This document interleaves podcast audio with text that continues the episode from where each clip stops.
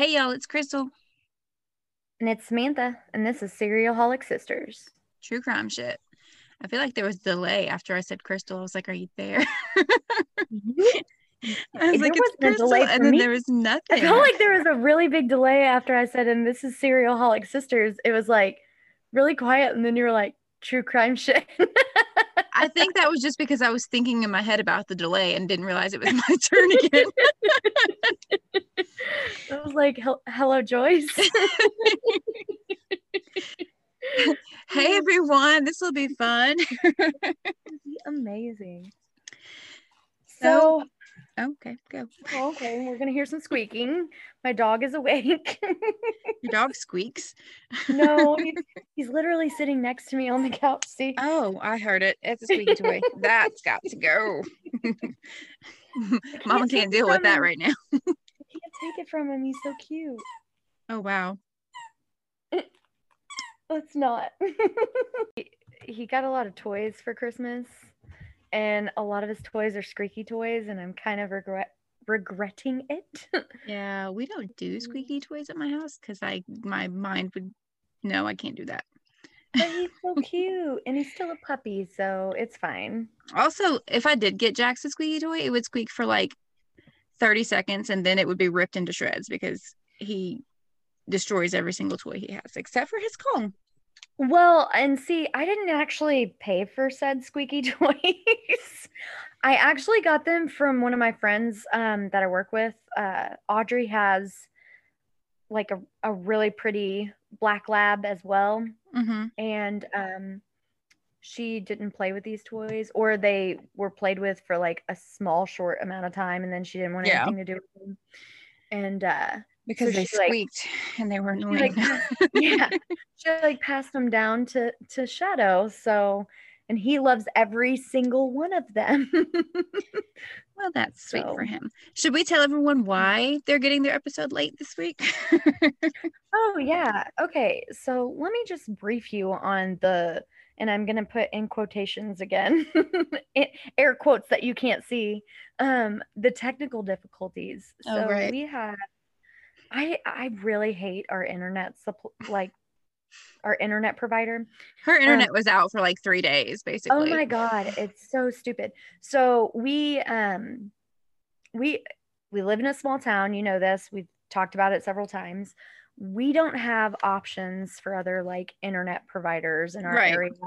Um there's like two total in town and one of them you can only get if you live in one certain part of the town. Right. Yeah. and then the other one you can get throughout the town, but it just sucks. Okay Mhm. um so we had two apparently there was like two towers that were um like the Oh, we're getting all into the details. broke or whatever.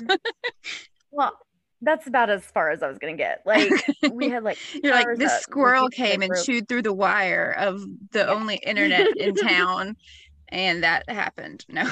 it was stupid though because we were like reverting to hotspot just to like do stupid things like watch tv and stuff and it was really annoying right, because you don't have any kind of like cable. You're like you you just watch all of the streaming things. well yeah because we're literally gone Right. working all day so So a house with two adults and three kids had no internet or TV for three days.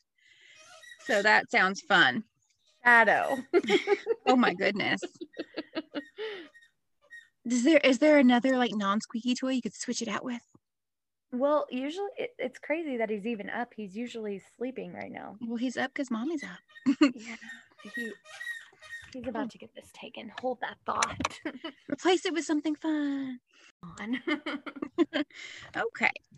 So, are we ready to get started? we, we are ready. We are so ready. So this week is actually a little different. Um, Crystal actually knows who my case is over, I do. but only because I called it like a long time ago. right. And I did my two-parter last time, and she was like, "Well, I have this big one that I've been wanting to do, and it might be a two-parter." So, and she was like, "But you already know who it is because we'd already talked about it before." Yeah. So this case is one of my favorite cases because of how extremely wicked and shockingly evil and vile it is. Oh my God! Aren't you, aren't you hysterical? Wow. if you guys don't know what I'm talking about, there's literally um, a, a remake of several documentaries out there. Um, except this isn't a documentary. This was the movie of Ted Bundy. Starring Zac Efron. Starring Zac Efron, who was freakishly very identical to him. right. I've never actually even watched that. Um, I saw lots of reviews about it's actually amazing. Like I've I've seen both ways. People either loved it or hate it.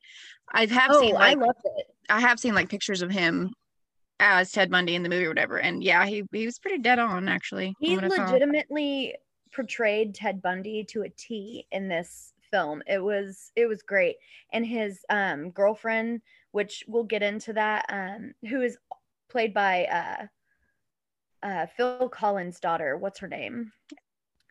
Don't know oh man anyways she was she was the the girlfriend and she played it to a t. So i mean it was a great film.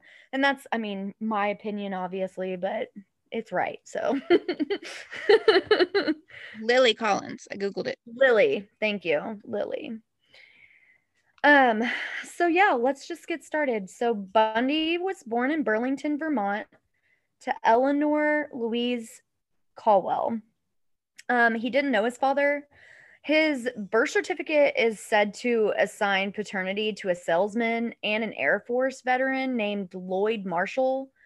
But other accounts state that his father on his birth certificate is actually listed as unknown.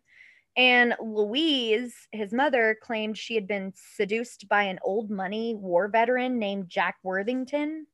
Oh, that's a fancy name. Um, but some family members actually expressed suspicions that um, Bundy might have been fathered by Louise's own violent, abusive father, Samuel Caldwell. That's just um, terrible. But it's never been confirmed. There's never been proof that he ever did anything like that. Okay. Okay. So uh, he lived a little bit of a, a different childhood. And by different, I mean his grandparents, Samuel and Eleanor, actually raised him for most of his life.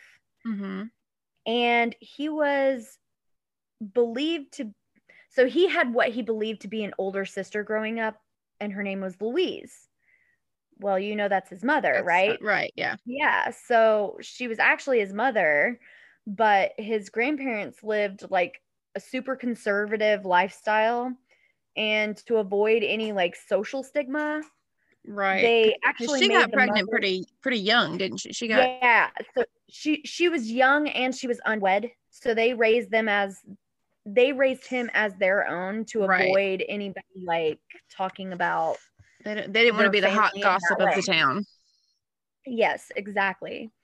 And louise actually got to live at home and maintain a part in his life even though it was as his sister so it's so Joe weird. Dirt. Can you imagine Joe Dirt jokes? Can you? Oh God! Can you imagine growing up and then finding out that your sister was your mother? I know that's why I was like, oh, this reads Joe Dirt all over it. Yeah, she's your sister. She's your sister. Oh, jeez. Um. So it's crazy too. Like, there's going to be several interviews that he has um throughout this this case, which I can't wait till we get to the the trial part. Um, but he, which won't be in this part, just so you know. but he told he told a girlfriend that he had dated when he was younger that a cousin showed him a copy of his birth certificate after calling him a bastard. But in an interview, he stated he actually found the certificate himself. Yeah, I was gonna say, why would a cousin have his birth certificate? like, why would he be like, oh look at this you bastard i have your birth certificate here like yeah and so this this actually in turn is going to be one of the key reasoning for bundy um with his expressed lifelong resentment towards his mother for like never talking to him about his real father mm-hmm. and for like leaving him to discover the truth about her by himself so that's going to be his what now like it's going to be the reasoning as for that's what he gives as his reason for what he does a lot of what what he ends up doing well that is just quite frankly bullshit which i mean lots of people have terrible things happening that that don't It's true. murder people. it's true. So here's here's like a fun fact that I I'm just gonna state about it. Um, a lot of people who know this case know that a lot of the almost all to be exact, a lot of the victims um that he took resembled his mother. right. The long uh Mhm. dark hair parted in the middle. um the way that they dressed Mhm. all of that we'll get into that and stuff too but um this is this is why i say that it's one of the key reasonings because all of his resentment that's tied into this woman is the biggest cause for what he does so um bundy and louise eventually moved to tacoma washington and Louise then met a man named Johnny Culpepper Bundy at a local church function. I'm sorry, Johnny. were What? I know that's a mouthful. Johnny Culpepper Bundy. okay. They met him at a church function. Um, Louise was soon married, and Johnny adopted him, changing Ted's surname to Bundy now. Right. So that's how he got the name Ted Bundy. Um, so Bundy, um, or not Bundy, sorry, Johnny. Johnny actually treated Bundy like amazingly, especially for a stepfather. Like you hear all these horrible, horrible stories on like step parents and the reasoning for a lot of serial killers or a lot of like convicted murderers or whatever the case may be. But in this case, Johnny was like a saint to him. He included him on camping trips, tons of outdoor activities, and you know, him and Louise actually had other children and he still included him. Like he didn't he didn't exclude him for anything. Right. But Bundy still was like super distant and still resented him. And I don't understand why because he was like the epitome of a perfect stepdad. Like the dad that he never had. So, um it then in turn starts out like many of the escapades of his weirdo behavior. Mhm. So Bundy was isolated from other kids his age and couldn't seem to like understand the teenage social behavior, but he could fake it. Right.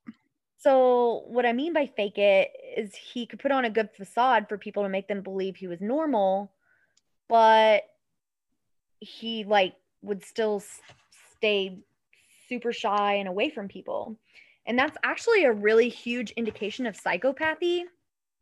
Oh. Um I know that sounds really weird, but it's because he knows how to turn on like he could look at somebody, see how they were acting, act like that and normalize it for himself to where he felt like he could turn it off and on. Like it's it's fucked up is what it really is. He So was, he he was very walk into a charming. Yeah. Yeah, he could walk into a tr- crowd, be super uncomfortable with everybody, not want to talk to anybody, and walk up and act like he knows them and has known them for years. Right. So, um, he was really good at at knowing the crowd, like working the crowd, and a lot of different recollections of his upcoming um were in interviews. So once he actually described how he would roam his neighborhood picking through trash barrels in search of pictures of naked women. So this Very specific to look through the. I know. So this actually started his like pornography phase. Now, um, he will later blame his so-called pornography phase on what he did. Just so you know. he's basically blaming everything except for On pornography. Uh, Well, everything except for himself and what he did. First, he was like, "Oh, it was because my mom didn't tell me about my dad, and she lied to me." Yeah. Also, it was because of the pornography. And he literally knows how to play a victim. But here's the thing, like th- it's this really good-looking guy. He's really smart. He eh, knows how to work a You're like- you're like really good looking. I'm like, eh, to each Back their then. own, right? Well, but yeah, Back then, I mean, people probably still think he is. people, people, a lot of people do still think that. I, I I personally don't have an attraction to it. I personally just see kind of a unibrow I do too. I do too. but to each their own, you know. No. I, I mean, he's not he's not my type, but I mean, back then he was a good-looking guy. he was a good-looking guy. He was a charmer. He was a charmer. He was a womanizer for sure. So, um, but he wasn't a womanizer at that time. Like he was super awkward, but he knew how to act like one. So when he spoke to Polly Nelson, um, later on in an interview, he explained how he um had looked at detective magazines, crime novels, true crime documentaries for stories that involved sexual violence Okay. and he and he particularly went for the ones with like illustrations of dead or maimed bodies That's not okay. But in a letter later on to a friend he had stated that he never ever read fact detective magazines and shuddered at the thought that anybody would I'm sure that he So- shuddered at the thought of that. that those are literally the words that he stated Yeah. in an in the letter um he Right. shuddered at the thought that anybody would which again so you're gonna find that ted bundy is one that will constantly contradict what he says so you Right. never know what's true with him because Mhm. he's doing what he does best and that's playing a crowd I don't think uh, at one point I don't think he even knew what no parts were true he that he was saying. by the end of this um by the end of the, his entire yeah. um, case and everything that happens like he legitimately goes into a psychotic break. Like he's breaking down. He doesn't even know who he is basically. It's nuts. This guy is fucking crazy. But it makes it to why one of the reasons why i like legitimately love this case and and what happened with this because the guy just it's nuts how much he got away with. So, anyways, he would um also consume like a ton of alcohol and then walk around his neighborhood or close by um, neighborhoods for open windows or drapes with women undressing. no, sir. So basically, he was like a peeping tom Yeah. or That's- peeping that's- Ted. That's what that is. A, a peeping Ted. Peeping Ted, a peeping Ted. Don't be a peeping Ted, guys. Don't be a peeping Ted. That's gross. um, he started to actually find a hobby though. So his hobby was downhill skiing. Um, he had a Never uphill. That was too hard. I know, right? he had a love for this athletic avocation, and in fact, we'll get to a second. Like we'll get to this in a second. Um, thievery and shoplifting. Shoplifting. Woo! Thievery. Took me a second to rem- to recognize the thievery part. I was like, "What word is that?" And then you just made the second one up. thievery and, And shoplifting, shoplifting. which is literally the same thing. I don't know why I put both of them.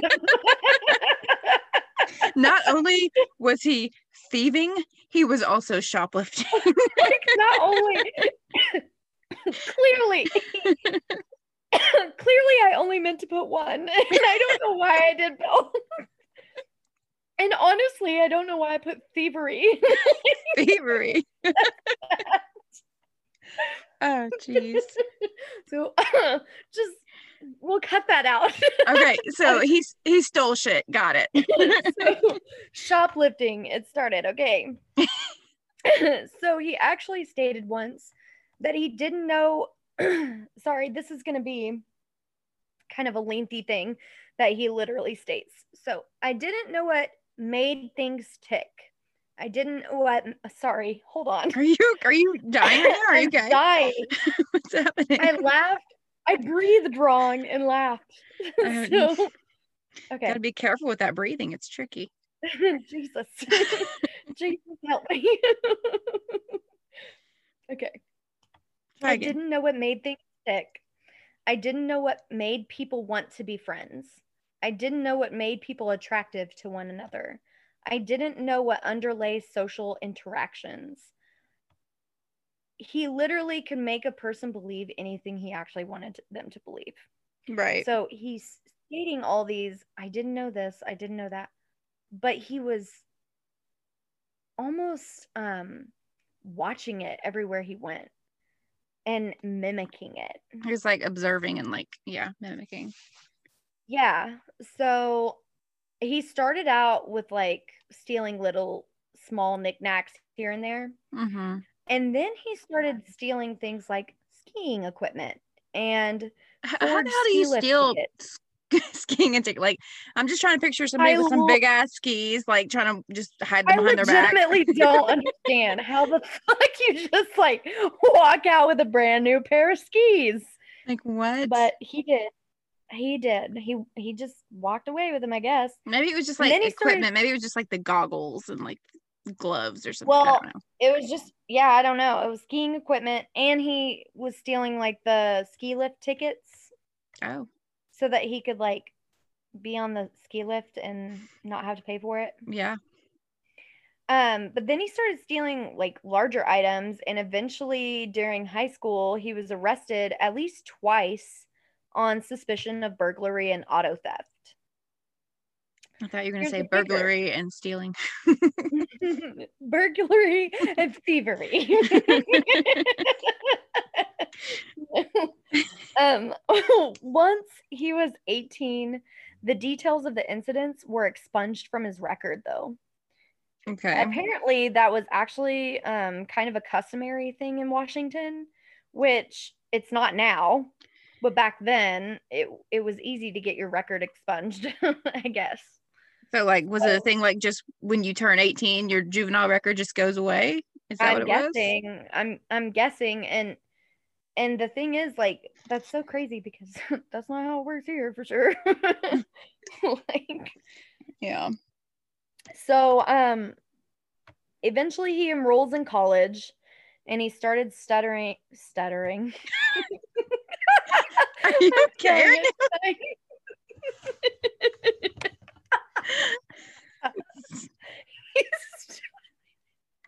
He started stuttering. no, That's what didn't. does when they enroll in college. Let's go back.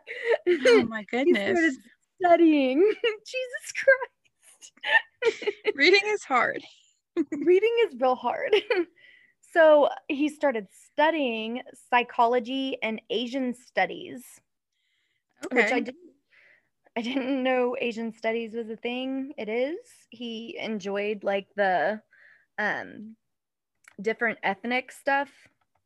Yeah. So like he learning about the Asian all the backgrounds everything. every- yeah. that's what it was. So he was and he he was living like a normal college life. He had a crappy job at a local grocery store bagging groceries and stocking shelves. Um he even worked at a suicide hotline on the side. I did. Yeah. And during this time, he met a well-known writer and became friends with them. He, he did. Ann Rule. So this was something that actually made me really so much more intrigued with this case. Um, he bef- he befriended her, and he never showed her any signs of like psychopathy behavior. He never Right. made her into a victim. He was like truly in depth friends with her.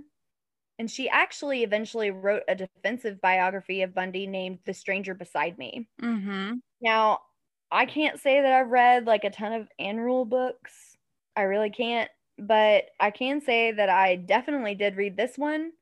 And this is when my super unhealthy obsession over specific serial killers began because of how in depth it was.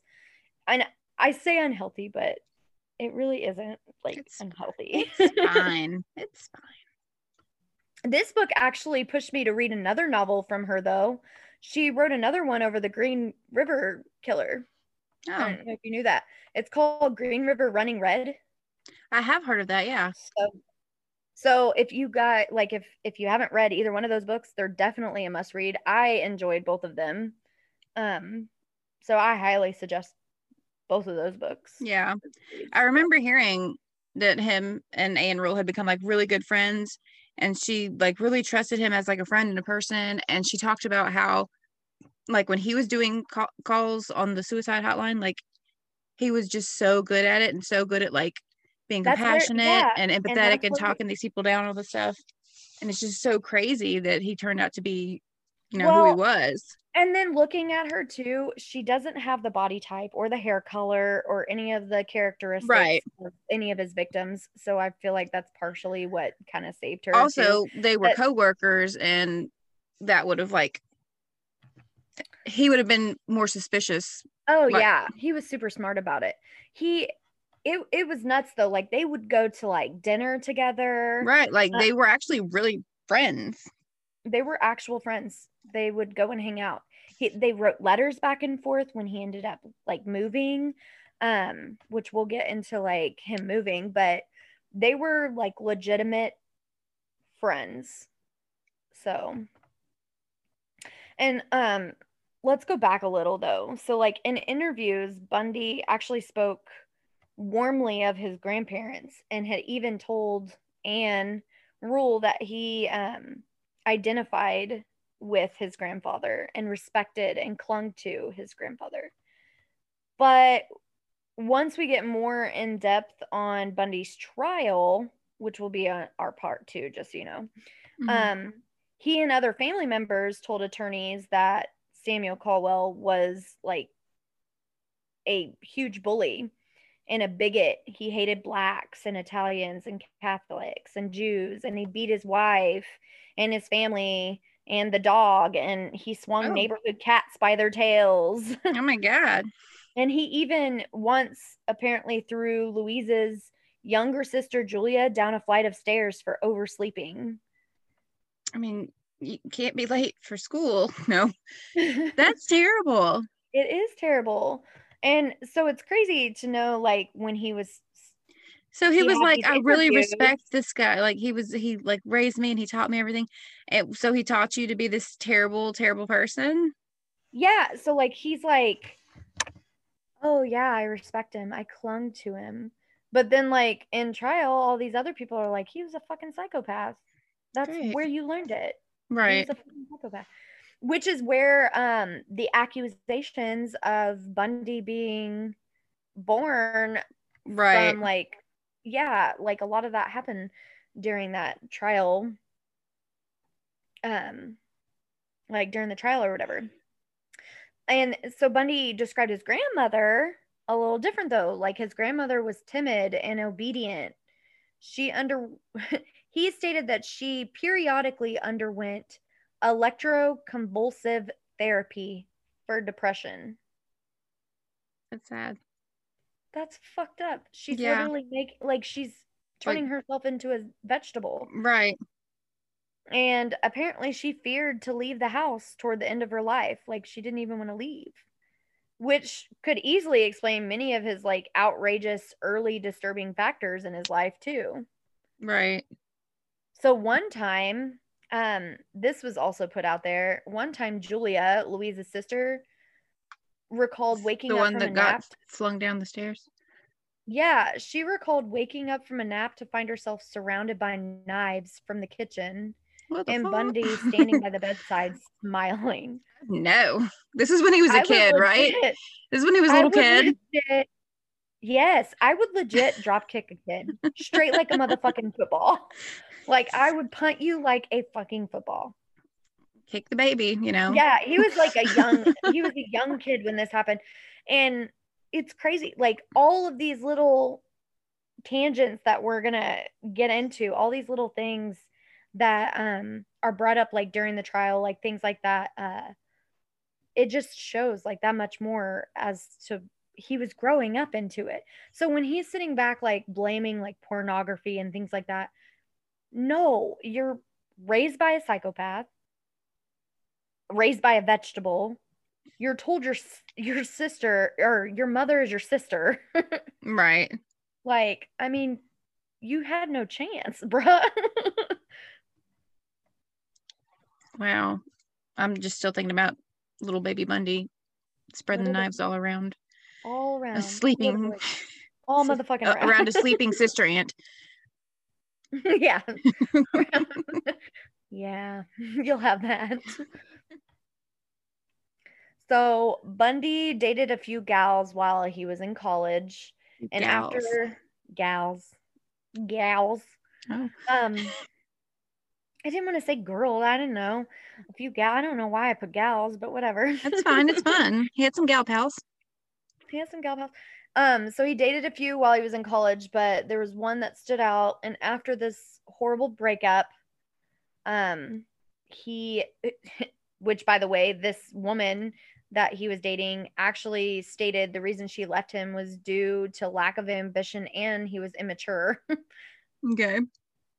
yeah. So he ends up becoming depressed and actually drops out of school. Because of all the stuttering. So he moved couldn't back- handle it anymore. All the stuttering. Okay.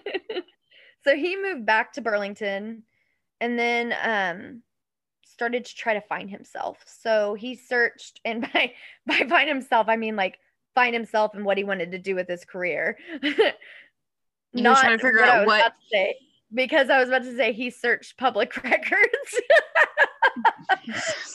so he was not looking for himself in public records. he was like He's- okay. um, yeah. He I was trying to figure out what he was going to do with his Asian studies Yeah. that he learned. So so he searched public records and decided to be more focused on like another another career path, I guess. Okay. So he decided to move back to Washington. So he moved back and he became a campaign manager for Nelson Rockefeller's campaign for presidency. Mm, well, that is He a different in- career choice. I know. He even enrolled in the University of Washington as a psychology major and became an honor student. And his professors and all the students that like were in classes with him actually started adoring him. Like they he was he had a great personality now.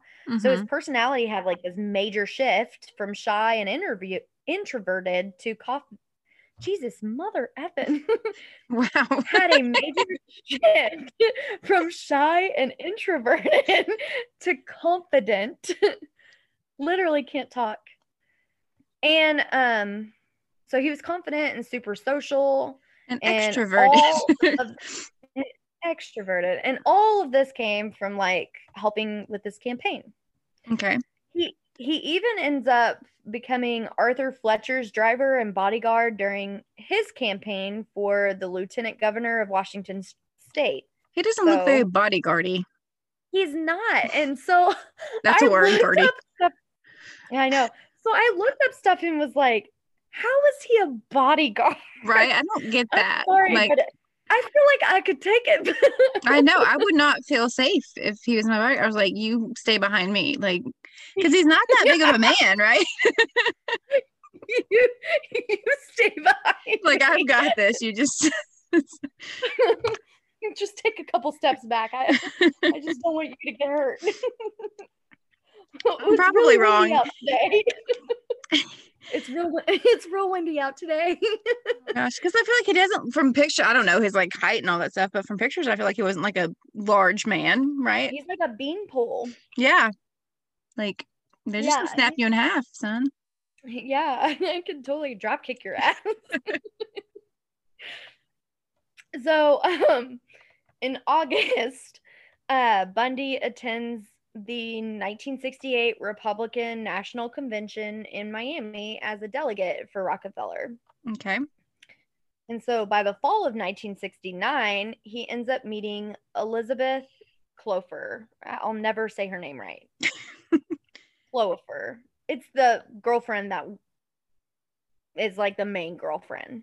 what's her name? Um she's it's Liz. It's the one that he like Okay, falls in I love was like, with. I swear, I thought her name started with an L. Elizabeth doesn't. It start is. it's it's Elizabeth. I'm just gonna call her Liz. we'll know from there. Yeah. So Liz was a divorcee from Ogden, um, Utah, who worked as a secretary at the University of Washington State School of Medicine. Okay. So he meets Liz. You're going to hear a lot about Liz in this case. Um, she's like a key part to this um, whole like, fucking thing, like this whole thing. This whole fucking thing. Got So it. this whole fucking thing. In mid 1970, um, Bundy was now focused and goal oriented. In 1973, to be exact, he now shows so much more confidence and was working side by side on a few different campaigns. So he takes a trip to California on a Republican Party business trip in the summer. Okay. And he meets up with his he meets up with his old college girlfriend that had broke his heart. Okay. Stephanie Brooks. So this is, this is the was, one that like, made him awe. like like she didn't make him, but like they broke up. He was Drop out. depressed and dropped out. And, Yep. Okay. Yes. Yes. So she was in awe of his transformation. Like he ended up like He was like, rekindling their awe." relationship. Okay. Yeah. So he so he's like dating her, okay? But he's also still dating Liz.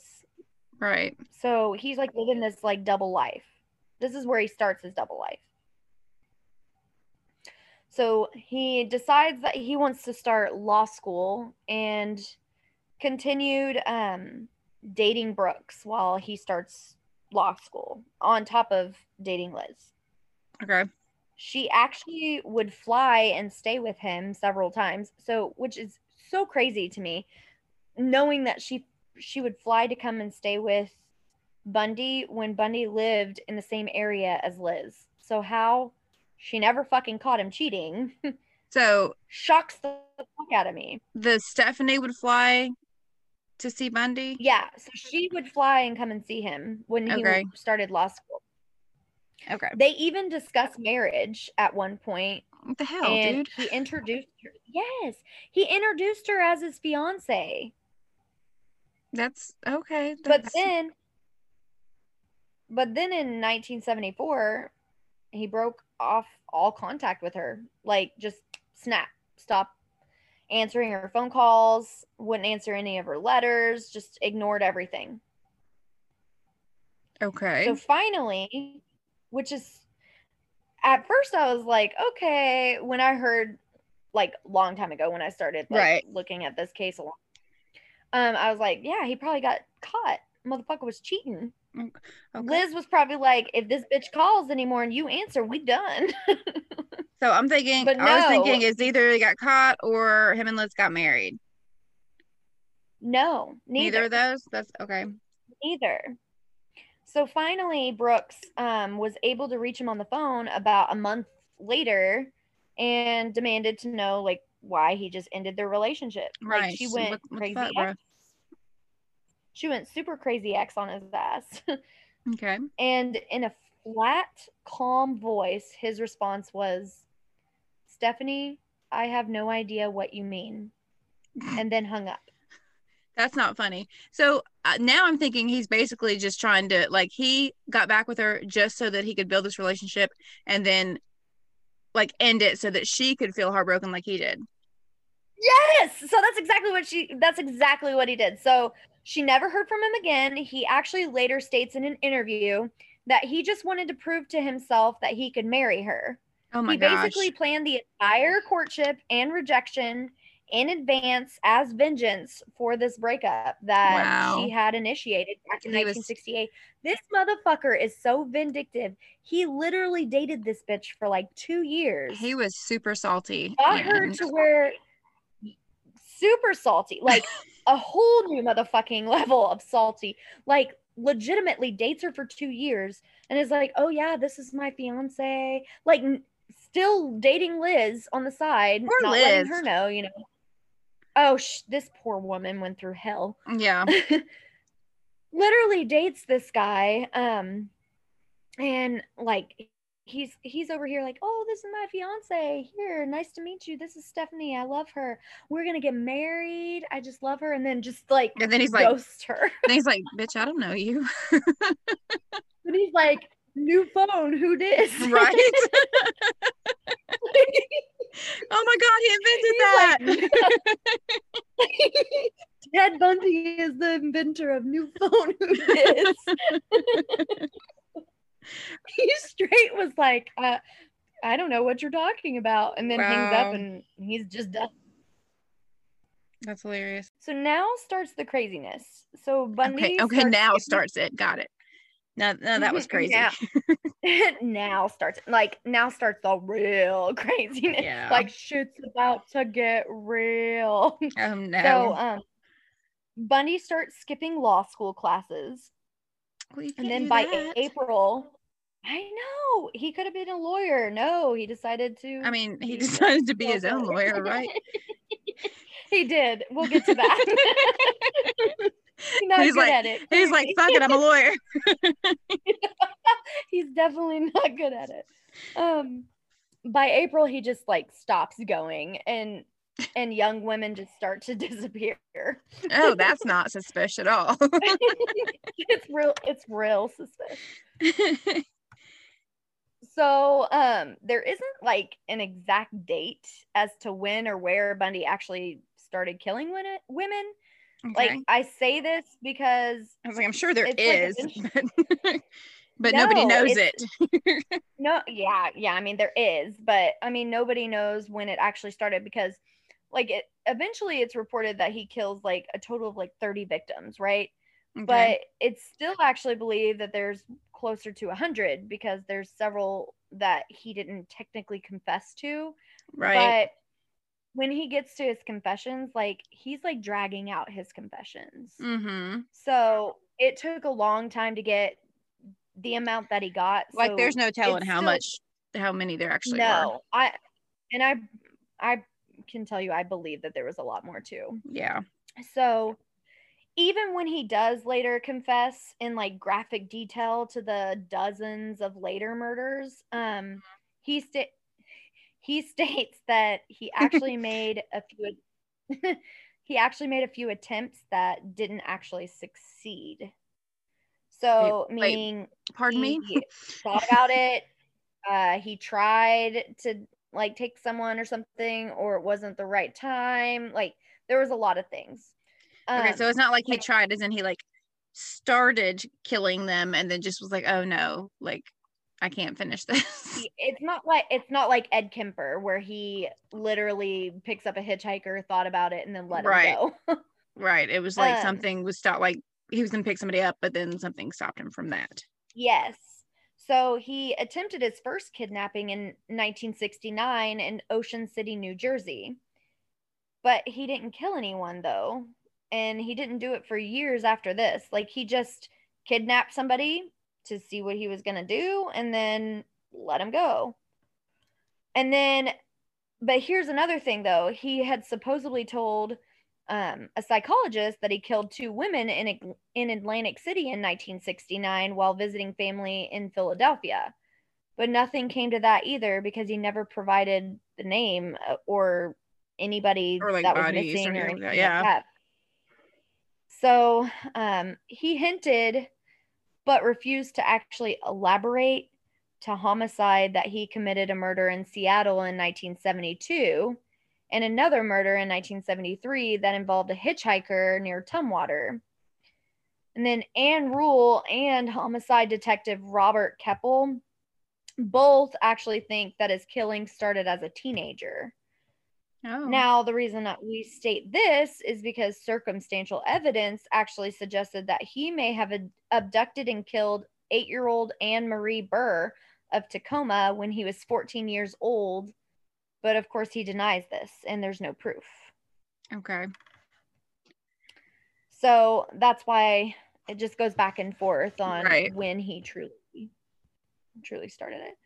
So studying what he was studying in college kind of helped him produce a mastery of skills. Now remind you this is an era before like DNA profiling. Right. You know, now you can catch a killer with like ancestry.com. Right. Like when you were talking earlier about how it was never proven that his grandfather was also his father. At first I was like, well, why didn't they just use DNA? But then I was like, oh, because this was like back. they weren't doing yeah. Right. This is like, this is before you could you could like, that. we're talking So- about Ted Bundy. This was back before all that. Got it. but because he was like studying law and all that, he actually mastered to leave minimal incriminating forensic evidence at crime scenes.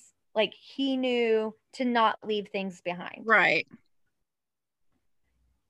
Which is what led him to continue this psychotic spree for a really long time. Right. Yeah. That'll do it. So, um, here's a crazy thing. So, shortly after midnight on January 4th, 1974, now that date should ring a bell. That's the same day that he ended his relationship with Stephanie Brooks on the phone. On the phone when he was like, new phone, who Yeah. Yeah, new phone, who dis? So, shortly after midnight on the same day, Bundy entered the basement apartment. Oh, hey, um, trigger warning from now Oh. on. I was, I was like, hey, hello. okay, got it. So Bundy entered the basement apartment of 18-year-old Karen Sparks. No. Um, Karen was a dancer and a student at the University of Washington, bludgeoning Sparks senseless Wait. with a metal rod from Wait, her bed wait, frame. wait. I don't know if the sound was fine for people, but I missed I missed part of what you said. You said she was a student studying dance, and then I didn't hear anything else until bludgeoning. Oh, sorry. I was like, oh, was a student dance. Um. Oh yeah, so she was a dancer at the and a student at the University of Washington. Um, he ends up bludgeoning her, like hitting her Okay. senseless with a metal rod from her bed frame. oh, okay. He he then So he just like went in there with no weapon, like no plan, which is No. terrifying. He was just like, I'll find something in there to beat her with. he with. just decides to break into her basement apartment That- and that's not terrifying at all. That's fine. he beats her senseless with this metal rod. Then he sexually assaulted her with the same rod, causing extensive internal injuries. Yeah, you think? Yeah. Um, she actually remained unconscious for 10 days after, but she ends up surviving, but she had permanent physical and mental disabilities because of it. Terrible. Yeah. So, yeah. I'm just like, um, oh, that's terrible. Okay. so then a month a month later on in February, he broke into another basement room of Linda Ann Healy. Like, She if, was you, if you lived in a basement room, I need you to move upstairs at this point. Also, I'm going to need you to lock your fucking windows. Right. Nobody did that. It was the 70s. Jesus. All their she- front doors were unlocked. Yes, yeah. And clearly they just undressed in front of windows because Because there was he just like peeping Teds the everywhere. neighborhood watching them. Yeah. Creeper. Um, she was a student at the University of Washington. She was an undergraduate, actually. Um, she broadcasted morning radio weather reports for skiers. okay. She was like, it um, is cold and snowing. Have fun on those slopes. yes. Um, he beat her unconscious. Hmm. He dressed her in blue jeans, a Why? white blouse, and boots. That's weird. Okay. and then lifted yeah lifted her over his shoulder and carried her away and then she wasn't ever seen again Nobody saw him carrying her away from this basement window. well it's in the middle of the night he kept doing it at night so the whole first half of 1974 female college students just kept disappearing Yeah. and basically at the rate it was like one per month so like every month there was another victim and they were probably just like, uh, oh, they either ran away or hitchhiked or they're just gone. Yeah, it well, they started getting like reported because, you know, friends and Right. and roommates and stuff like that were like, well, she was here. And they were they always like disappeared from like random places too. So like um March 12th, Donna Gail Manson timeout just so you know if you guys hear anything my husband is cooking Oh, hi. hi, husband. so Sorry. So it's so If late for any back- if you hear any back yeah i know if you hear any background music that's or music Music. background noise that's why That's it's the music. music, That's the music of the stove and the pots. it's the music of the yeah the music of the pork Wow. sizzling on the pan Gosh. anyways um march 12th Donna Gail Manson, a 19 year old student at Evergreen State College in Olympia. Mhm. This was actually 60 miles away from Seattle. And um, she was another victim to Bundy. She left her dorm to attend a, ja- a jazz concert on campus, but never arrived. Aw. A month later, April 17th, Susan Elaine Rancourt disappeared while on her way to her dorm room after an evening advisors meeting at Central Washington State College in Ellensburg, which was 110 miles away from Seattle. Like, why y'all having ad- student advisory meetings at night? Like, stop that. That's not necessary, Dude, crazies. Like they out at night. right? they out at night, and you got these girls just like having to walk to their dorms after they're meeting with you in these crazy late hours. That's stupid. Right? Okay, I'm done. So, um, this is where it starts to where um, there's a couple witnesses, like people keep seeing things. So, like two female Central Washington students later come forward to report encounters. Like one was on the night of Rancourt's disappearance, and the other was three nights earlier Okay. with and it and they stated that there was a man wearing an arm sling asking for help carrying a load of books to his brown or tan Volkswagen Beetle. Mm-hmm. Mm-hmm. Mhm. Got that arm sling and that tan Volkswagen So, pretending to be injured, with its creepy passenger seat that comes out. right? May 6th, Roberta Kathleen Parks left her dorm at Oregon State University in Corvallis, which was 85 miles away from Portland, to have coffee with friends at the Memorial Union, but she never arrived. Okay. And Bun- Bundy just so happened to be visiting Oregon at that time. Oh, what a coinkadink. Mhm. so, detectives from the King County and Seattle Police Department started basically freaking out. Yeah. so, a body went missing every month, and they couldn't track anything, even if they tried at the rate with no physical evidence. Right. They're just going missing like freaking everywhere. Every month, somebody is gone. and Mhm. they're being reported. So their phones are going off the hook. Um, they've got tons of new missing persons cases, um, and they don't even know where to begin because there's literally nothing left behind. Right. So a month later, June 1st, Brenda Carol Ball, who was 22 years old, she disappeared after leaving the Flame Tavern in Burien, which was near Seattle Okay. or near Seattle, Tacoma, like the airport. she was actually last seen in the parking lot talking to a brown-haired man with an with his arm in a sling. Wonder who that was. So now so now detectives have a man with an arm in a sling and a Volkswagen that could be multiple colors. Right. And he might have brown hair. and he might have brown hair. Cool, cool, cool. So, same month, June 11th, Uni- University of Washington student Georgeann Hawkins vanished while walking down a brightly lit alley between her boyfriend's dorm and her sorority house. Brightly lit alley? So, I don't care yeah, how was- brightly lit the alley is. Don't go in an alley at night. first of all, right? Not alone. So, the next morning, three Seattle homicide detectives and a criminalist combed the entire alleyway on their hands and knees and found nothing. oh wow. They publicized her disappearance, and witnesses came forward reporting seeing a man in the alley on crutches with a leg cast struggling to carry a briefcase. He had to switch it up because they were onto his sling. Yeah. One woman actually said that the man asked her to help him carry the case to his car, which was a light colored Volkswagen, but she declined. She was like, "You got, you got this. It's fine. hop, Yeah. hop, your, hop your little ass over to your little car, She's like, I don't talk to strangers. right?" And they're like, "Oh, well, this can't be our guy because our guy had a sling, not a leg cast." oh, that's not even the craziest part.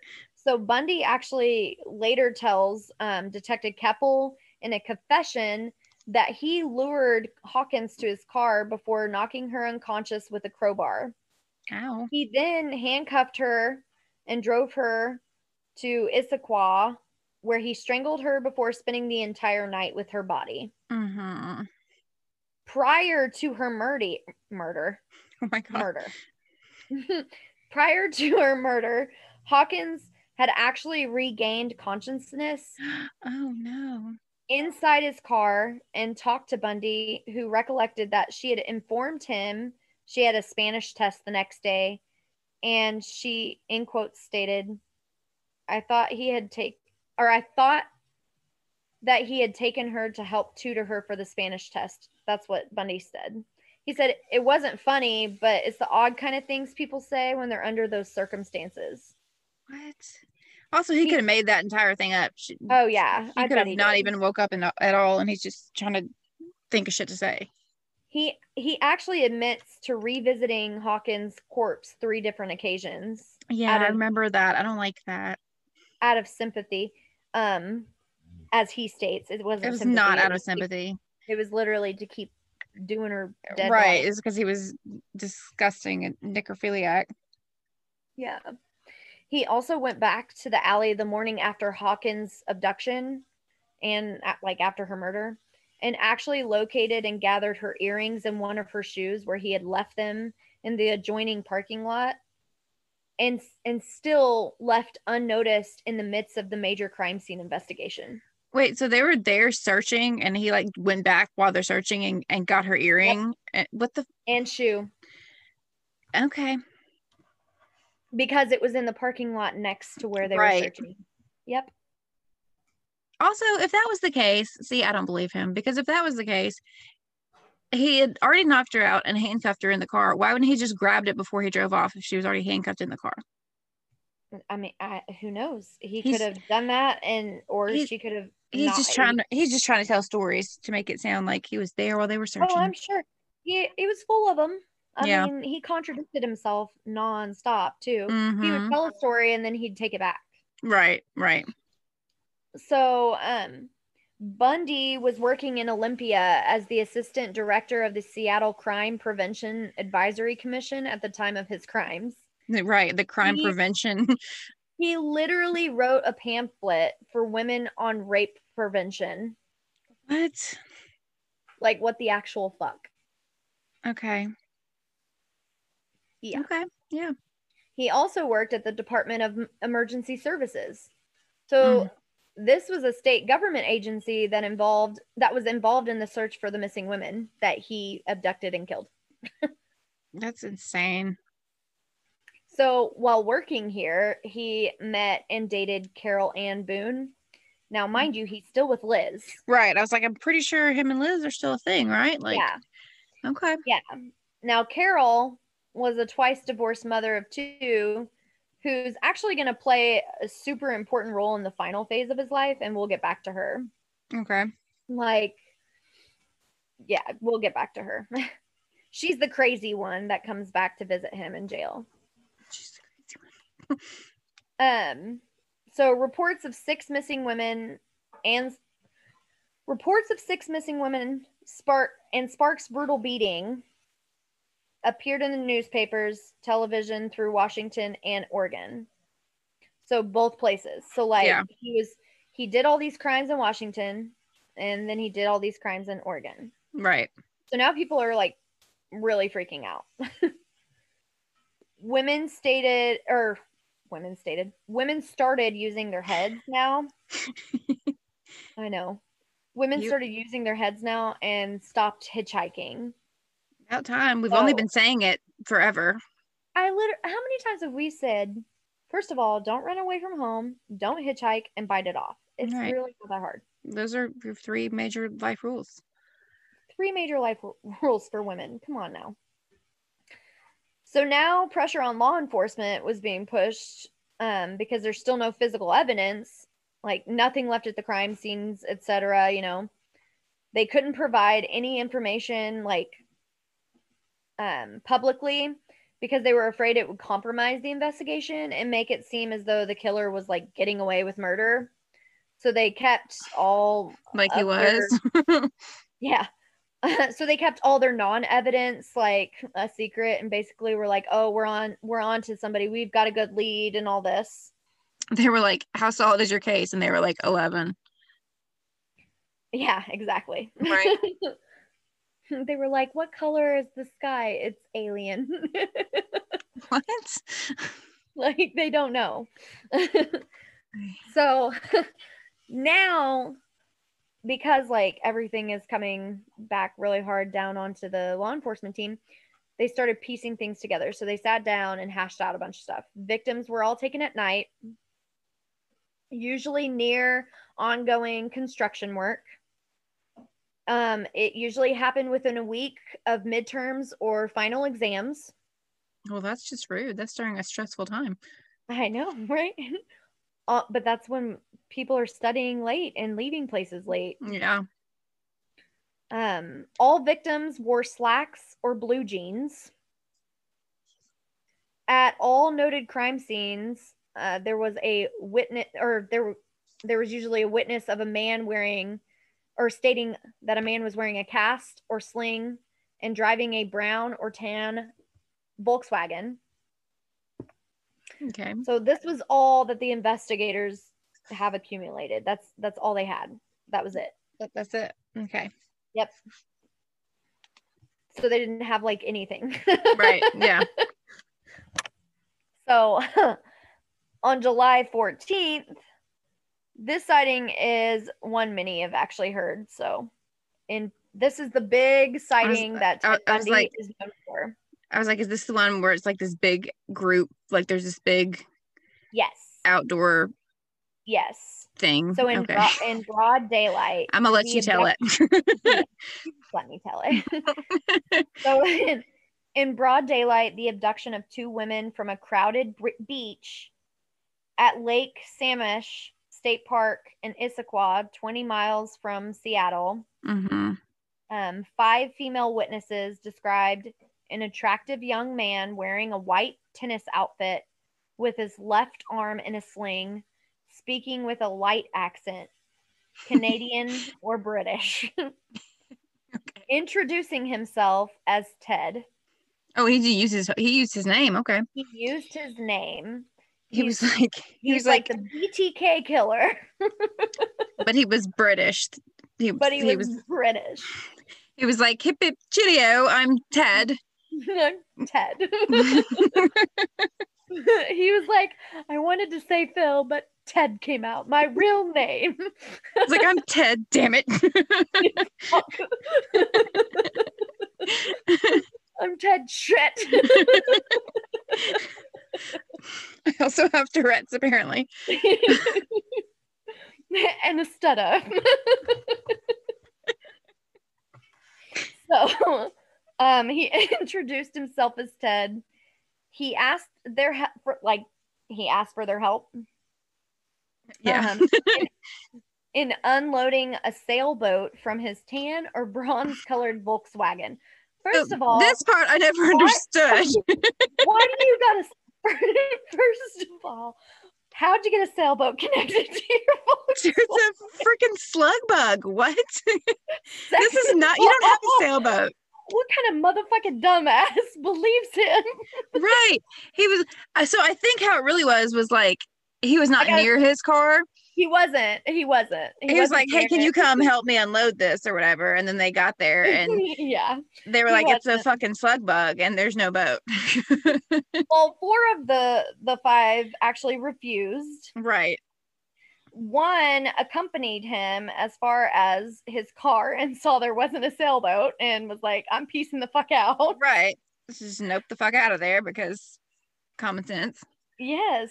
So then three other wim- witnesses saw him approach Janice Ann Ott, who is 24. She was a probation caseworker at the King Canny King Canny.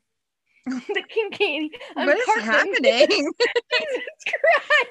Are you broken? Like I've turned into Cartman. Okay.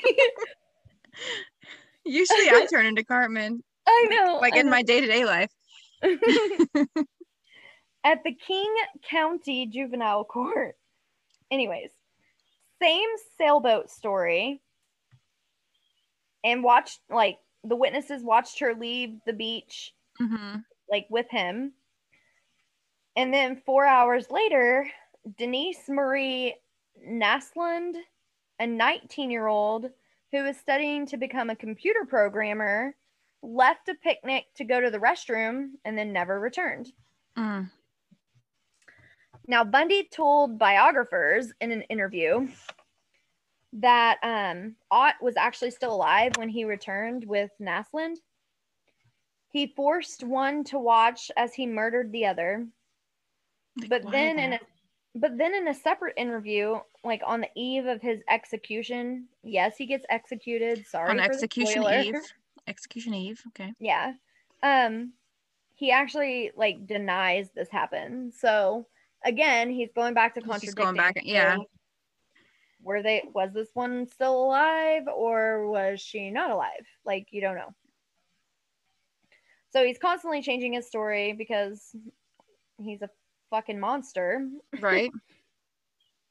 and like later i think honestly i feel like the reason that he's constantly contradicting himself is because he wants his own sympathy that he retracts his statements to make himself feel better right. about himself because he's a fucking monster but i don't i don't fucking know anyways so he's constantly contradicting himself um, and taking back his statements Mhm. well, now King King County had a detailed description of their suspect and this car.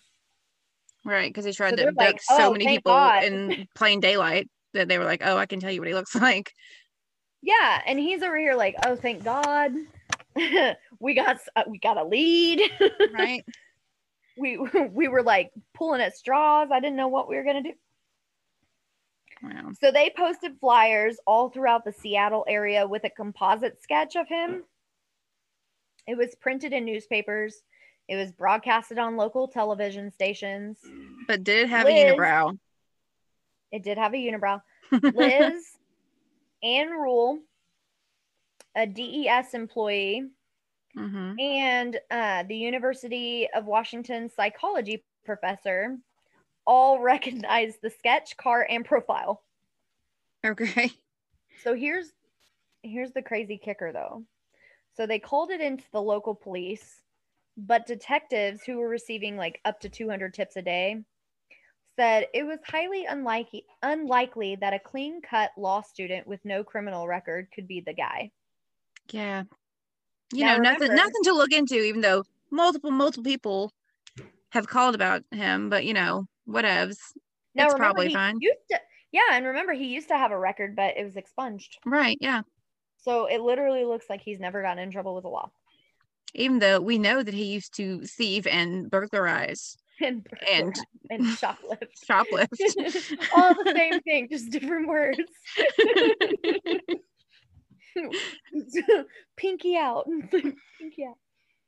Um, now, because I love to hop all over the place, Oh, we're gonna go back just like a tiny bit. So in August 1974, Bundy got a second acceptance from the University of Utah Law, um, and he ends up moving to Salt Lake City. Now, Liz still lives in Seattle, but he continues to date her, so he's going back and forth. okay. Now, Oh, something's happening. my husband is eyeing the dog. Oh my gosh. Okay, so still dating Liz, going back and forth. So still dating Liz, going back and forth. Like he would call her often.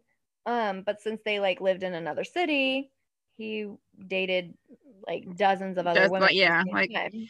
He just dated and murdered like dozens of other women. Got it. he was he was a womanizer, good looking guy, going to school, you know, working high end jobs now. He was a true Patrick Bateman. Wow. If you if you don't know who that is, just go watch American Psycho. Christian Bale makes one sexy psychopath. Oh my god. but that's he's Patrick Bateman is the character. Just so you know. Anyways, sorry. Got it. Um, it he like reminds me of this so much though. Like he's just like this super clean cut, couldn't Right. do anything wrong guy, but he's a psychopath. So now he's taking the first year law curriculum a second time. you Right. know, because he he before. because he just stopped going before. And now he's noticing like that all the other students have like an intellectual capacity that he didn't have. So basically they were like smarter than him and he just couldn't comprehend the classes. So he eventually like falls back out and stops going to law school as well. eventually he Okay. eventually uh, just starts just starts stuttering and just sucks. man. stops. Yeah. Okay. So now that he like lives elsewhere, a new string of homicides begin. What? What? So, September 2nd, he raped and strangled a still unidentified hitchhiker in Idaho. That's sad. He disposed of the remains immediately in the nearby river and returned the next day to photograph and even dismember the corpse. Nice. It is, it is That's sad. not okay. I know. None of this is okay. Exactly a month later, which I'll get to this part in a second too. So, exactly a month later, um, he ends up taking 16 year old Nancy Wilcox in Holladay, which was a suburb of Salt Lake City. And her remains were buried near Capitol Reef National Park, which were like 200 miles away from Holladay. So he, And- traveled, he traveled a good ways with her. But here's the thing he states that's where she is, but her remains were never actually found. Oh, okay. So, like, he put the. He put him in a, on a wild goose chase. Right. He was like, yeah, you, you'll you'll find her body here, and then I bet he just. didn't. I think he just forgot where he put her. That's so sad. I know. So let's step back a little bit. So on September 6th, two hunters stumbled across skeletal remains near a service road back in Issaquah, which was like two miles away from the lake, sta- like that lake where the two girls were taken Mm-hmm. and they found an extra femur and several vertebrae as well at the same site. So it was later identified to be Janice Ott, Denise Naslund, the two victims from the lake, and then also Georgeann Hawkins, the alley victim. So we Oh, brought all three of them there. Yeah. So now they're starting to find remains back, you know, near Washington and stuff. Right. But he's over here living in uh, Salt Lake City.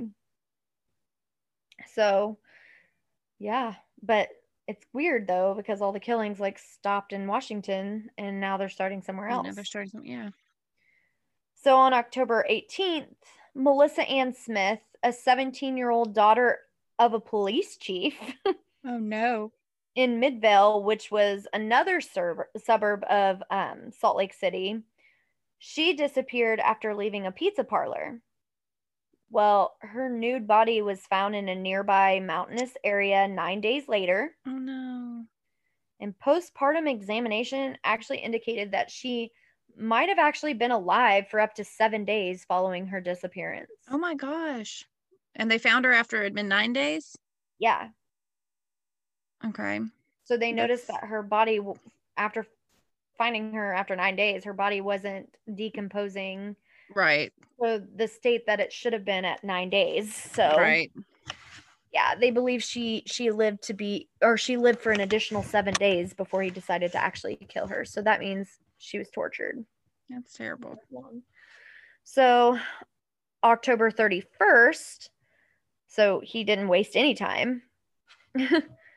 October 31st, Laura Ann Aime, who was also 17, disappeared 25 miles from Salt Lake in um, Lehi, I think is how you say it. Um, after leaving a cafe after midnight. Well, her naked body What Was cafe found is by open until midnight? Sorry. Thank you. Thank you. Anyway, Because it was, it was like they had a Halloween special going on. I maybe. get. Well, it wasn't how. Yeah, uh, her naked body was found on, by hikers on Thanksgiving Day, so she was found almost a month later. Oh man. Both women had been beaten, raped, sodomized, and strangled with nylon stockings. So Bundy actually later described his postpartum or postpartum. What the fuck? Postmortem. Mortem. he did not just have a baby. Wow. Um, anyways, uh, Bundy would later describe his post-mortem rituals with the corpses of Smith and Aime. Um, he shampooed their hair and did their makeup it's so not okay. Like that's just creepy. and continued to go back to their bodies. Yeah. It's messed up.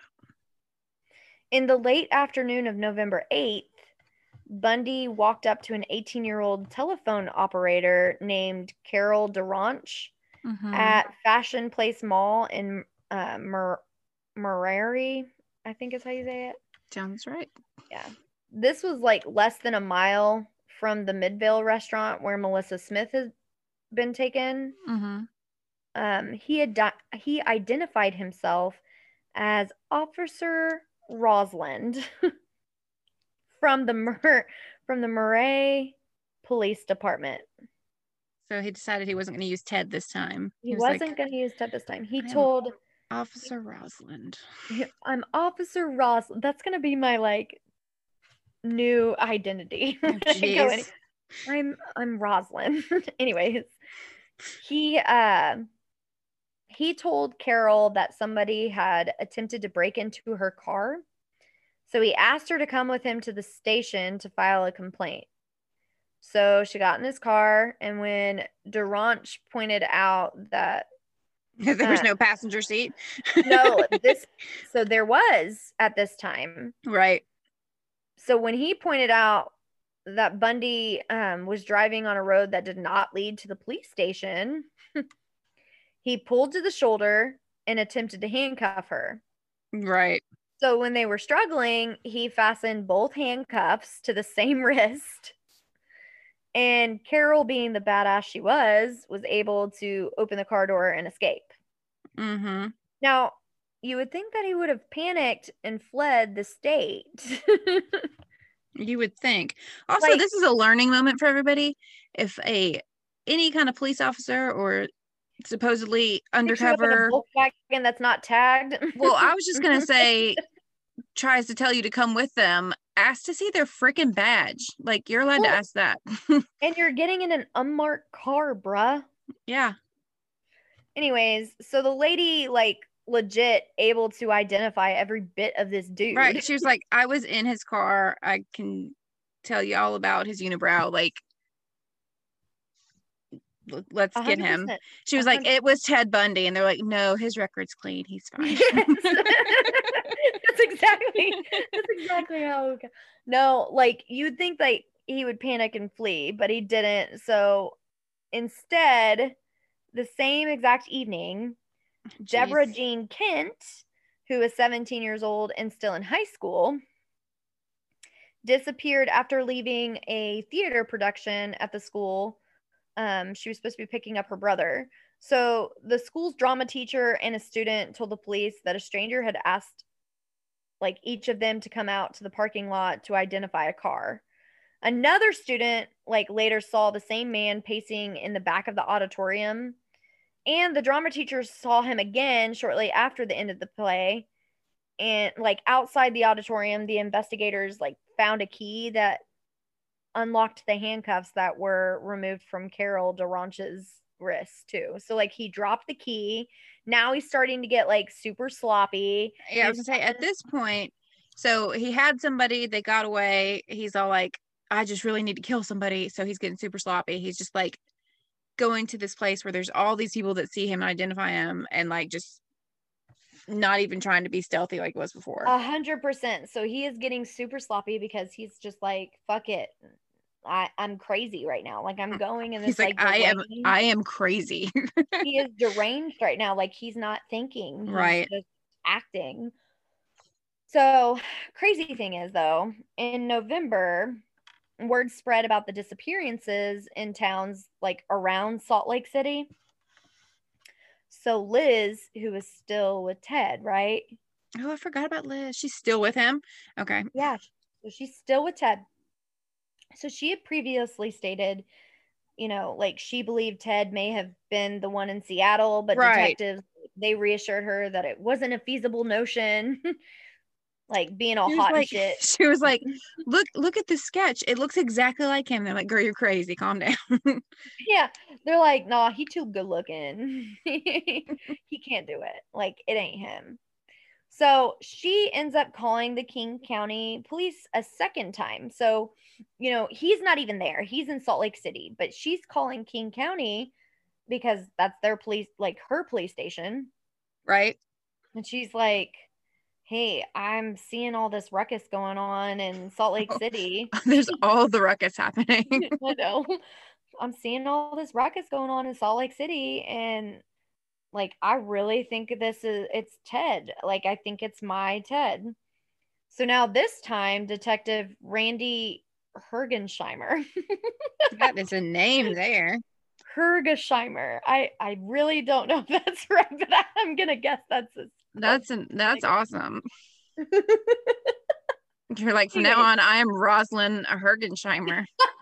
That is gonna be, can we yes, that's that's it. It's gonna be like McLovin. I'm gonna go get a fake ID even Oh though I don't need fake. ID. Like- You're gonna be like, hey, can you get me a fake ID? And I'm like, get out of here, woman. Like, you're McLo- you're McGoblin. I'm I'm uh Rosalind Hergensheimer. Hergesheimer. there you go. Anyways, so he was part of the major crimes division. Um, he interviewed her in detail. So this should have happened the first time, right? Uh, like probably. they should have inter- interviewed her a long time ago, but they're interviewing her now. Well, now Bundy is noted like as a suspicion. So You're like, he's he's suspicious, y'all. here is here's what lies like a super crappy notion though like when you know the whole lake um where the two girls were taken mm-hmm. well The there were several yeah so there was like several witnesses right well Right. the police brought in who they considered to be like the most reliable witness Okay. Now, they brought him in, and they this witness failed to identify Bundy from a photo lineup. So again, he's scot free. Right. Physical em- evidence. So this, this dude is like either the luckiest guy around, or he literally lived in an area with a bunch of dumbasses. Everybody, it was Oh it was like the 70s. Everybody was high. Like yeah, it, it's nuts. So it's now December. And um, because like Ted's picture got like pushed away in King County, Liz called the Salt Lake City County Sheriff's Office mm-hmm. and told them her suspicions on her boyfriend. And Bundy's name was added to a list of suspects. But of course, there's no credible forensic evidence that links him to the crimes. Right. So they can't like pick him up and they can't hold him and they can't do any of that. So now it's January 1975, and Bundy returned to Seattle for his final exams um, before he had quit law school.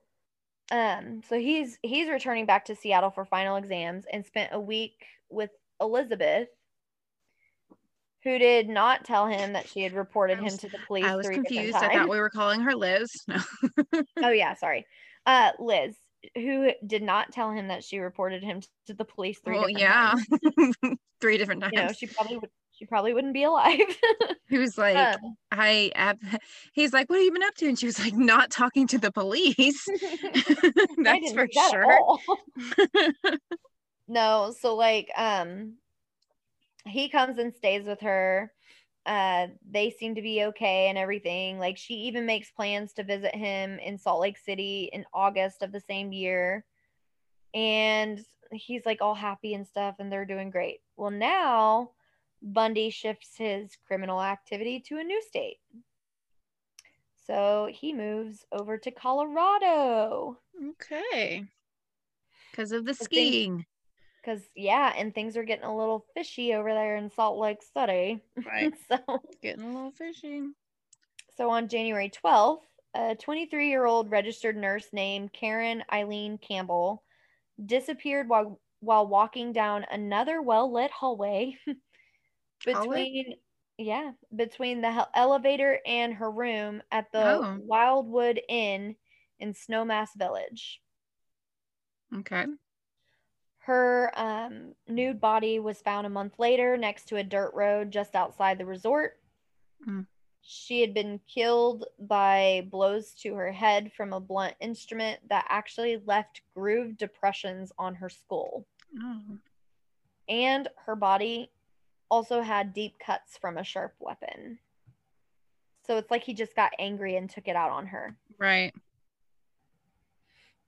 So, um, March 15th, Vail ski instructor Julie Cunningham, who is 26, disappeared walking from her apartment to a dinner date with a friend. Why all these people walking?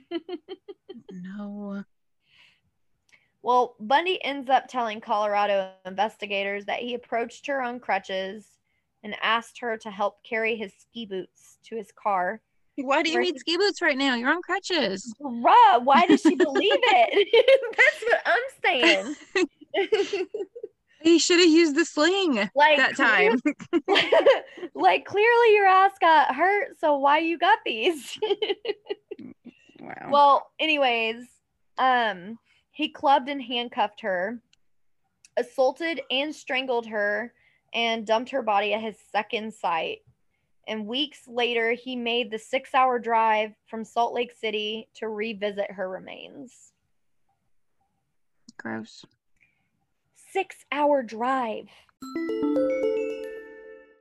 This episode is brought to you by Shopify. Whether you're selling a little or a lot, Shopify helps you do your thing, however you cha-ching. From the launch your online shop stage, all the way to the we just hit a million orders stage. No matter what stage you're in, Shopify's there to help you grow. Sign up for a $1 per month trial period at shopify.com slash special offer, all lowercase. That's shopify.com slash special offer. So April 6th, Denise Lynn Oliverson, who was 25, disappeared near the Utah Colorado border in Grand Junction while she was riding her bike to her parents' house. Her bike and sandals were found near a railroad bridge. Aw. Yeah. May 6th, Bundy lured a 12 year old No, a 12 year old? No. So let me get there. Hold that thought. so he lured a I'm really stressed out right now. Okay. Lynette Dawn Culver um, from junior high school uh, in Pocatello, Idaho, which was 160 miles from Salt Lake. He drowned her in the bathtub and then sexually assaulted her in his hotel room before disposing of her body in the river. Now, wait before you react. This one, Bundy claims that he was responsible for, but the detectives noted that she was one of several in the area around that age that had disappeared like in numerous weeks. So they don't believe that Bundy actually did this murder. Okay. They believe that he's claiming he did this murder. That's terrible. I thought you were going to tell me that he just made this up entirely and this girl was fine and she never got killed. No, but I'm going to tell you that I personally believe he is responsible for this murder because he like goes in detail about like how he kills her. So I really think that he did. However, there's no like he dumped her body in the in the river. There's no confirmation like if it was him and like like she was there for a long time before she was ever found. So, So her body, you know, it's sitting in water for a real long time. yeah. I but again, I personally I personally think that if he's going to take the accountability for this murder, then he probably did it. But I probably. but I don't know because 12 years old is a lot younger than he goes That's- for. Right. That's a lot younger. And also, I wouldn't pa- put it past him with, you know, as much as he loves talking and making up stories to have just heard about this and was like, oh, I can claim that at some point too. Yeah, because he wants to be a fucked up person too. Like in the end, he literally wants to be the best. Right. Like he's nuts. So mid May, three of Bundy's like DES coworkers, including Carol Ann Boone, visited him in Salt Lake City and stayed for a week in his apartment. Right after, he flew back and had spent a week in Seattle with Liz. And in early June, they had even discussed getting married the following Christmas. So, like, he continues to do this, but he kept their relationship a secret. So when he would go back to Salt Lake, he continue he could continue dating other people. Right. So he just keeps like two timing this poor woman, This poor but he woman. sticks with her. Like he doesn't like leave her. but also, has- at this point, she's suspicious that he's a freaking murderer. but she stays with him too. Right. So anywho, the list continues. Um, And I don't know if she stayed with him just because she was like, well, if he is this fucking murderer, if I like break it off, is he going to kill me? You know? so I don't know if you've ever watched the documentary that she did, but there's actually a documentary out there that sh- that she did. Right. Um, I don't I don't think I've watched it. she goes into detail about um like all the stuff that she endured or whatever Right. Yeah, yeah. like she's got there's a there's a documentary out there that's literally called like falling for a killer Right. and it's and it's her talking about it all um and in part of it that is part of the reason like that she didn't leave because she didn't know what to expect from him Right. she didn't know if it was true for the longest time she didn't want to believe it was true and then like after it all came out and stuff it was it was really hard for her i felt really bad because she like changed her name Right. Yeah, yeah. So she had a daughter that wasn't his Mhm. that he like let into his life and stuff. So that was really hard too. Right. I've seen pictures of him with her daughter, and it's just like, yeah, it, was, it was nuts. So um I felt she's poor Liz. I feel really bad for this woman. yeah. So June 28th, Susan Curtis vanished from the campus of Brigham Young University. So now Curtis murder was actually Bundy's last confession confession that was recorded like moments before he entered the execution chamber. Okay. So sadly though, the bodies of like Wilcox, Kent, Cunningham, Oliverson, Culver, and Curtis were actually never recovered. He Hmm. confessed, but the remains could not be found, nor did he state where they were at. Wow. So um he that was part of the thing that really kind of pissed me off about him is he waited and waited to provide all these confessions to people and by the end of it he had more we all know he had to have had more Right. but he didn't provide any of it because he died like he just waited too long to give it to everybody so he probably just also didn't want to give it all. Like he just No, wanted to have something that he could hold over their heads, you know. Oh, I'm sure. There's several people, several sadistic psychopaths that do have done that. So, Mhm. so between August and September of 1975, Bundy decided that he wanted to find God. Of course. So he got baptized into the Church of Jesus Christ of Latter day Saints. Um, he wasn't an active participant in the services and actually ignored most of the church church restrictions. Okay. And then when all of the um like accusations start later on, like he ends up getting excommunicated by Oh. the church um following like his kidnapping conviction. So back in Washington state, the investigators that like continued to work to find clues on the disappearing women were struggling to analyze the murder spree and why it all of a sudden ended there. So they started compiling their own database. So they used the payroll computer at the county, which was this huge computer, but there was only one. So it took hours and hours and hours, and they input a ton of lists that they had compiled classmates, acquaintances of all the victims, all Mhm. Volkswagen owners um, that had an owner named Tan Ted. or brown, right? yeah. Known sex offenders in the area. Out of thousands of names, 26 turned up on four lists. One was Ted Bundy. okay. They even manually compiled a list of 100 of the best suspects that met characteristics, witness information, and Bundy was on that list too. He was literally on the top of the pile of suspects when Utah caught word. So you're telling me that there was 26 Teds that had a Volkswagen in that area. Yeah. I just I don't I don't know that I've even ever met a Ted in real life. Like it's not that common a my name. I, I don't feel like Now that you think about it, I don't think I have either. I'm like I'm like, you said that, and I stopped and was like, oh, damn, I don't think I know a Ted either, except for my good old friend Ted Bundy. and there was 26 of them that happened to also have a Volkswagen. yeah, 26.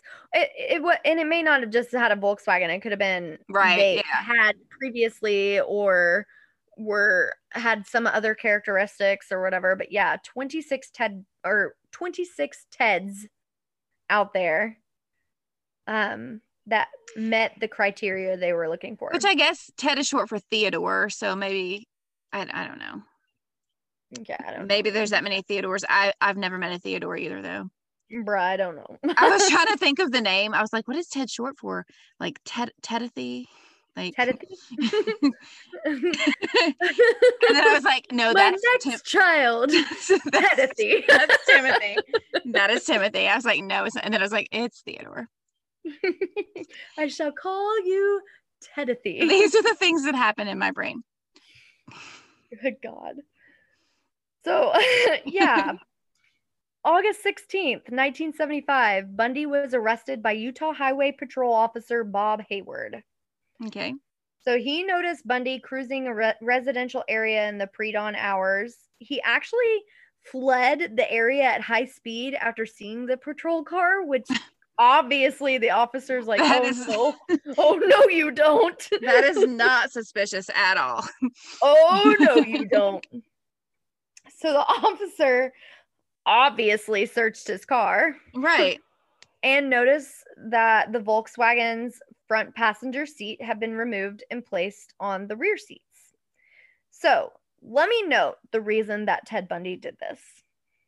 He did this because, as you remember, previously the woman that um, was handcuffed on the same wrist and escaped his car, he went into like he didn't go into a crazy like fit or anything. He literally stopped and thought, what can I do to make sure this doesn't happen again? Right. So he removed his passenger seat, to which they can't escape the car. And he also removed the inner, I don't know, it's not noted in here, but he removed the inner handle Mm-hmm. on the inside so they could not open the car from the inside. Right. And then he would just like put the passenger seat back when he was just like driving around doing daily day to day stuff or whatever. Yes. So that's why it was still it was just sitting in the back seat. So he disconnected it when he was going to take somebody because some of the times like as you know, he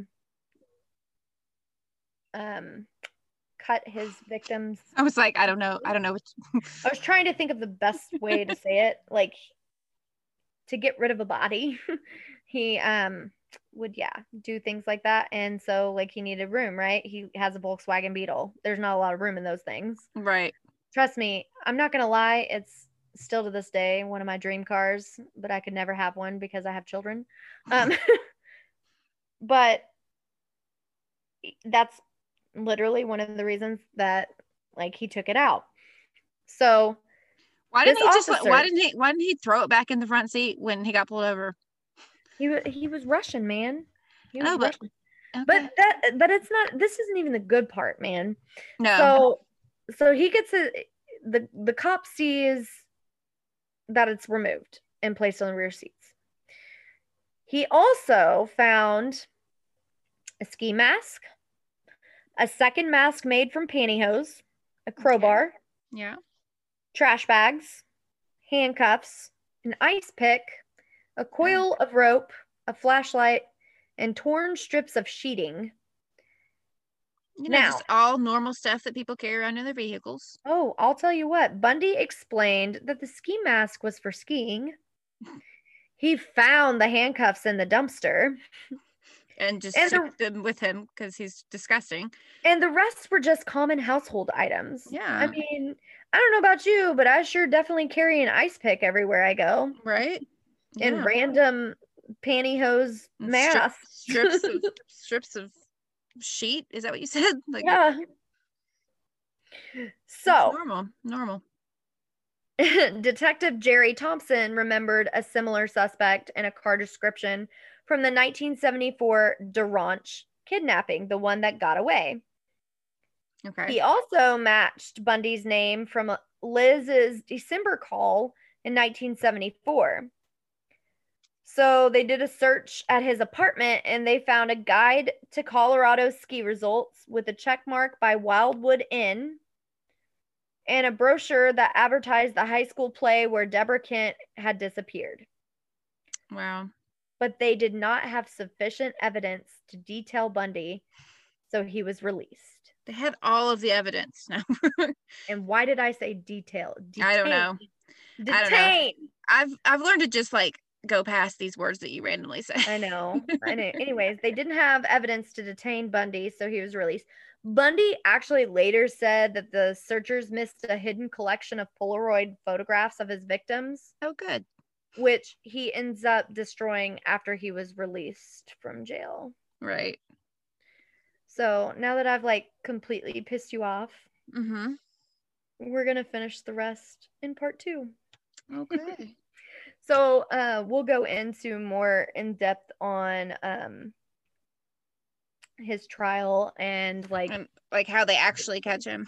and how they actually catch him. So yeah, that is this week's part one of Ted Bundy. okay. And luckily for you guys, since her internet was out for so long, um, you'll get part two and you won't have to wait a full week for part two because no, you won't. Part two coming at you. if you just listen a couple, if you just wait for another 30 minutes, part two will be up. No, I'm Or- just kidding. do not say that. It's not happening in 30 minutes. It's, it's, I'm joking. It's like midnight. So it's Right. not. It's like a few a few days, y'all will have it. I totally still have to go to work. so And by then Samantha will have learned how to like read and say words. oh my god, no, I won't. Don't put that on me either. I can't say anything. I can't I can't say words. I kept saying. I will say that a lot of this is like typo errors too. you just I'm read the typos that you put in there. I literally on some of them I did like the last one where I was like, why did I read detail? It's. You're like, that doesn't make any fucking sense. I literally like was reading it. I was like, that's not right. I'm Let's pretty sure back. I'm pretty sure at one point instead of saying ski resort, you said ski result. And I was just like, okay, result it is. I thought I said I thought I said resort. yeah, you might have, but I'm I, don't know. I'm gonna tell you right now that it's also almost midnight. It so my eyes are already heavy and I'm like struggling to read my notes. Which granted, I will tell you, they're usually not this bad, like grammatical errors. But this one, I feel like my typing just got out of control. it just it just went crazy. It just went crazy. And so I just started reading some of my grammatical errors. Oh jeez. Don't judge me. I've had a lot. I am not judging you. I, I can't say words either. There was plenty words that I could not say during the West Memphis 30 for sure. I know. I've had such a long week, man. such a long week. She just got her internet back. She's uh, that, but I'm like, I'm so tired. Like, I am. I've been so tired all week. I don't know about you guys. I think maybe Christmas just like. I was to say it's been, it was an overwhelming week last week. So it was it was overwhelming. And then my oldest son's birthday is like next week, so that's coming too. Great. Yeah. Good, good times. Good times. Well, on that night, on that night, on that note, why don't we call it a night? I was just skipping to the end of that sentence. Um, and go to sleep. Go to sleep because it's midnight. Go to sleep. Go to sleep. That's not the words. It's be yourself. I know, but I, I I'm, changing them to my own. It's be yourself. You're like, I can do whatever I want to. be yourself. Sweet baby Jesus. All right. Let's make it awkward. Subscribe, do all that stuff. You know, Like follow. email. do it all. Okay. I'm so tired. I'm going to bed. okay, bye. Bye.